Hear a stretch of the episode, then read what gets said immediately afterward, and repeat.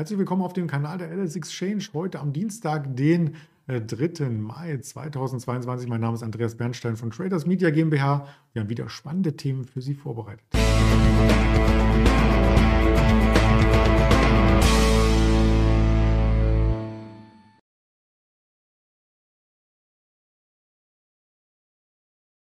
Wir blicken auf den DAX, der sich zum Morgen wieder über der 14.000er Marke ähm, etablieren kann. Wie lang das geschehen kann, ob das nachhaltig ist, ja, das haben wir gestern Morgen ja auch schon gesehen, dass es nicht nachhaltig sein muss.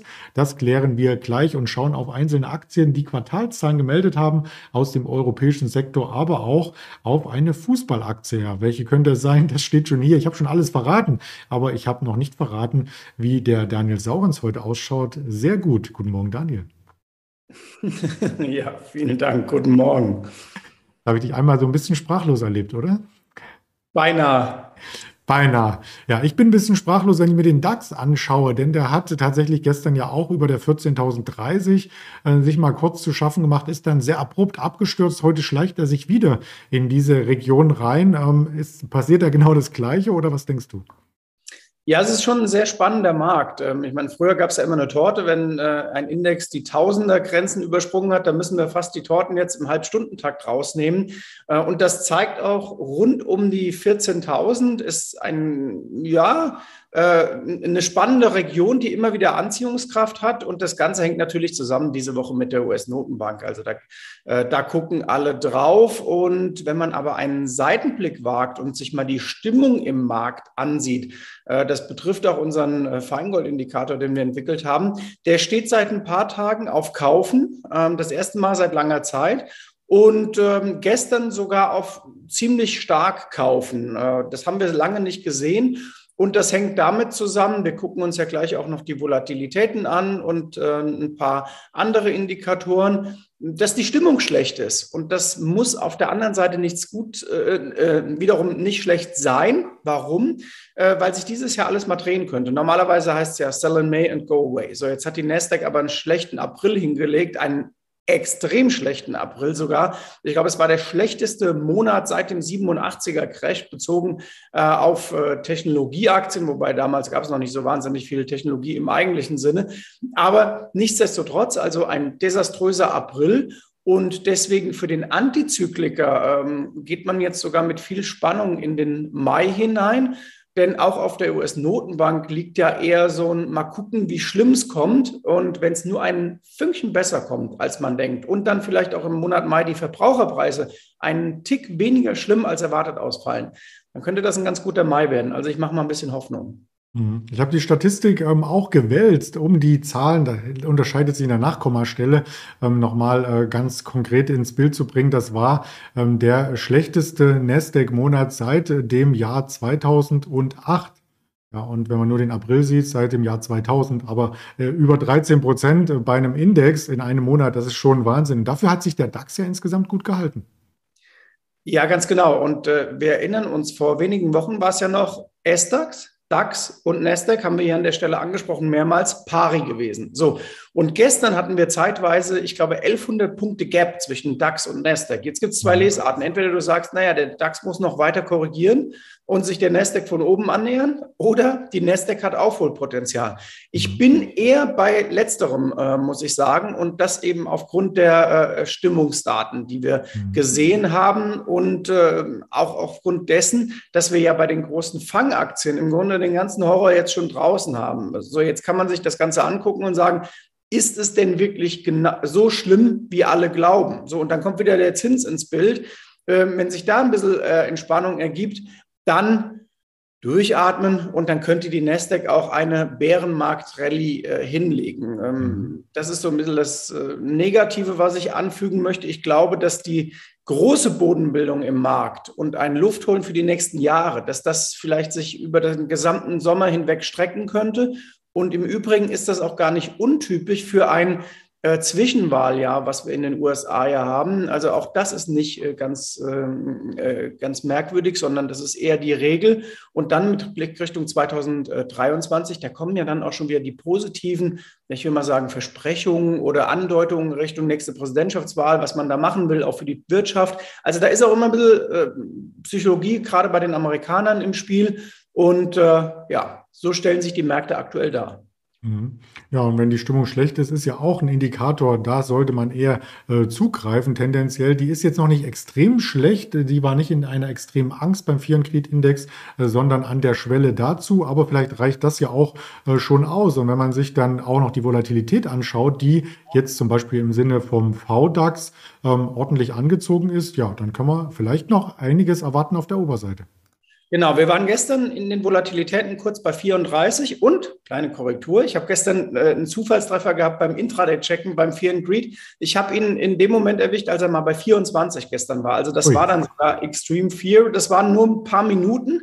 Ähm, aber er ist kurz da angelangt. Und jetzt muss man den etwas einordnen, den Index. Also es heißt dann nicht, dass punktuell äh, der Markt drehen muss. Aber was man natürlich als Ableitung schon bringen kann, wenn wir unter der 25 sind, und das trifft auch unseren Feingold-Indikator zu, dann ist es auf der mittleren Sicht eine gute bis sehr gute Kaufgelegenheit. Aber wie gesagt, der Fear and Greed Index ist nicht bei 25 oder 24 zu Ende, der ist bei 1 zu Ende. Im März 2020 waren wir kurzzeitig bei 1. Das gehört zur Wahrheit dazu. Aber Nochmal geglättet über die letzten 10 bis 15 Jahre. Wenn wir da in Bereichen zwischen 1 und 25 sind, war das immer zumindest keine schlechte Idee, Positionen aufzustocken und bitte auf gar keinen Fall in solchen Phasen ähm, Putz zu kaufen oder sich nochmal zu, äh, abzusichern. Denn wir wissen ja auch bei Putz, da gibt es ja einen Gegenlauf. Also wenn dann der Markt sich verbessert, kommt die Vola raus. Das heißt, äh, du verlierst an der Vola-Prämie.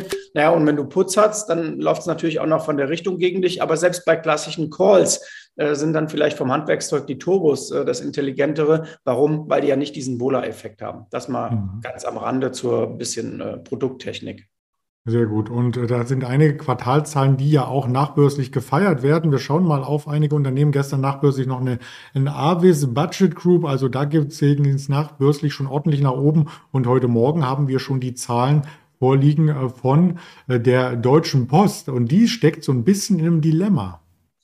Genau, die steckt in einem äh, Dilemma. Man hat äh, Cash ohne Ende. Man hat übrigens auch eine sehr schöne Dividende zu zeigen. Da möchte ich mal äh, nebenher darauf hinweisen. Und ähm, dazu läuft es operativ im Grunde ganz gut. Was ich aber bei der Deutschen Post auch sehr spannend finde, ist das langfristige Chartbild. Denn die testet von oben einen ehemaligen Widerstand an, sieht dazu noch äh, in, aus, als könnte sie jetzt eine schöne Bodenbildung auf der 40 hinlegen. Also das gefällt mir richtig gut. Und ähm, wir haben darüber hinaus ja äh, von der 60 auf äh, die 40 eine richtig starke Korrektur hingelegt. Wir hatten ja auch jüngst mal, glaube ich, die österreichische Post am Rande besprochen. Äh, sieht ähnlich aus und ich finde beide Aktien wahnsinnig äh, interessant, weil die nächsten Jahre, glaube ich, auch gerade Richtung Paketgeschäft äh, operativ Rückenwind geben dürften. Und wie gesagt, wenn ich so ein Package kriege, also passt ja bei Post, so ein Package bekomme aus Chartbild, aus operativen ähm, Fundamentals und dann noch aus der Dividende, gibt schlechtere Chance-Risikoverhältnisse, finde ich. Das stimmt. Ja, und vielleicht auch bei den Banken sind jetzt wieder positive Chance-Risiko-Verhältnisse aufgetreten. Die BNP hat Zahlen gemeldet und wie das Handelsblatt berichtet, ist das ein deutlicher Gewinn gewesen. Ganz genau. Schöne Gewinnentwicklung bei den Franzosen. Und ich möchte die Banken etwas breiter fassen, weil die letzte Woche auch untergingen in dieser wirklich äh, katastrophalen Marktphase. Die Nasdaq war ja letzte Woche auch wirklich übel unterwegs. Da kam nicht so richtig der Blick auch auf Richtung Deutsche Bank, Commerzbank und heute auch BNP liefert hinterher. Also die sehen allesamt nicht schlecht aus und da ist eine gute Gewinnentwicklung. Und wenn man sich dann die Charts anguckt, sieht man ähm, Ausverkauf gestoppt, äh, Tendenzen vielfach auch zu Bodenbildung. Also ich finde den Bankensektor durchaus interessant von der Bewertungsseite her auch. Und wenn man jetzt hier auf die BNP mal guckt, bei 45 sich das Verlaufstief gemacht, nochmal angetestet, äh, nicht mehr erreicht. So sollten eigentlich Charts aussehen. Und äh, das berühmte zweite Bein ist ja da eigentlich schon zu erkennen. Mhm. Auf das zweite Bein kann man auf keinen Fall verzichten, wenn man sich die Sportaktien anguckt, insbesondere die BVB, beim Sport sowieso nicht auf das zweite Bein, aber die BVB-Aktie, da fehlt noch ein zweites Bein, oder? Man könnte es mit Fantasie erahnen, aber was bei der BVB-Aktie eben spannend ist, wir gehen jetzt in den Mai rein. Mai bedeutet Saisonende. Ähm, viel schlechter kann die Stimmung rund um den BVB nicht sein. Am Samstag wurden sie, oder Sonntag? Nee, ich glaube, es war am Samstag. Sonntag waren ja keine Spiele wegen 1. Mai. Am Samstag gegen Bochum wurden sie sogar ausgepfiffen nach dem Spiel, nachdem sie wieder vier Stück zu Hause gekriegt hatten, wie schon gegen Leipzig. So, jetzt kommt aber die Sommertransfersaison. Und dann wird endlich das Theater um Haaland ja gelöst sein. Entweder er ist im September noch da oder nicht. Ähm, und darüber hinaus neue Transfers, neue Fantasie, ähm, der Fokus Richtung nächstes Jahr. Und es gibt ja schon ein paar äh, Leitplanken, die man hat. Also man ist in der Champions League dabei, man wird nächstes Jahr wieder Pokal spielen, äh, man wird Vizemeister und ähm, man geht mit einem neuen Kader in die neue Saison. Vermutlich auch mit dem alten äh, Trainer, der der neue sein wird, Marco Rose.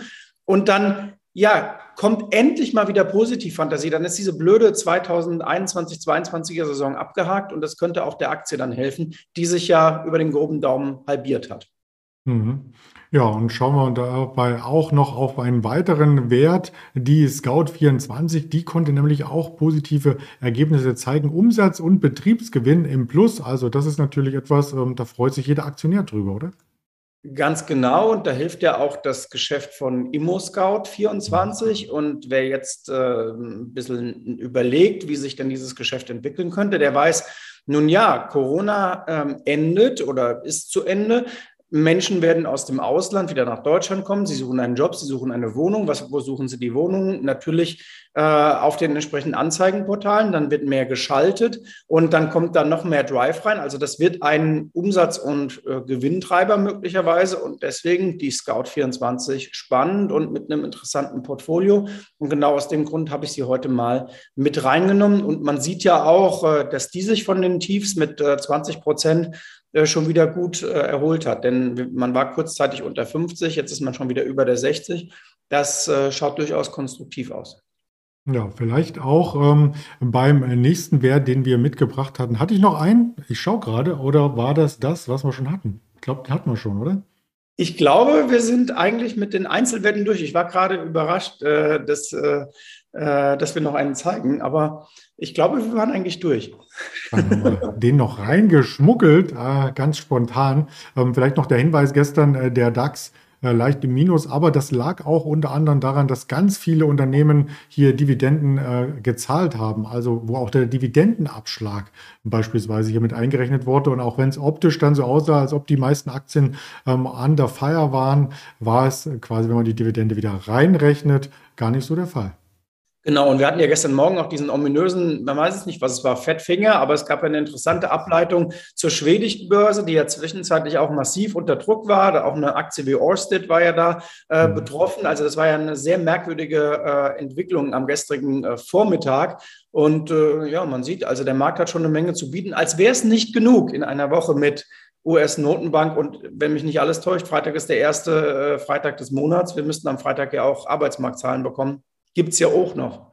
Das stimmt. Das äh, als weiten Ausblick, also Mittwoch die FED, Freitag die Arbeitsmarktdaten. Aber wenn man ganz nah ran schaut, was sich heute noch ereignet, habe ich auch die Quartalszahlen mitgebracht. Wir haben vorbürstlich, bevor die Wall Street startet, eine Pfizer, eine BP, eine Hilton und eine Biochain. Gestern der Tagesgewinner an der Nasdaq oder einer der Tagesgewinner war eine Moderna. Also da könnte der Gesundheitssektor auch noch ein paar Impulse heute geliefert bekommen. Und im Wirtschaftskalender ist vermerkt die Arbeitslosenquote aus Deutschland. Die kommt jetzt über die Ticker und in einer Stunde dann die Arbeitslosenquote aus der EU. Am Nachmittag noch eine Rede von EZB-Präsidentin Christine Lagarde und die Werkaufträge aus den USA. Wir kommentieren das auf den verschiedensten Kanälen der Alice Exchange, YouTube, Twitter, Instagram, Facebook habe ich mal aufgelistet. Und wer den Podcast hören mag, ist herzlich eingeladen, bei dieser Apple Podcast, Spotify oder Amazon Music das Ganze auch nachzuvollziehen. Ganz lieben Dank an deine Expertise, an dich, Daniel. Und dann schauen wir mal, was die Woche noch bringt. Genau, wir hören uns nächsten Dienstag in der ersten Sommerwoche, wenn ich mir die Wetterprognosen angucke. Und du darfst raten, wo ich dann bin, im Raum Berlin-Potsdam. Ich melde mich. Oh, vielleicht sitzen wir nebeneinander. Wir schauen mal. Bis dann. Ciao. Ciao.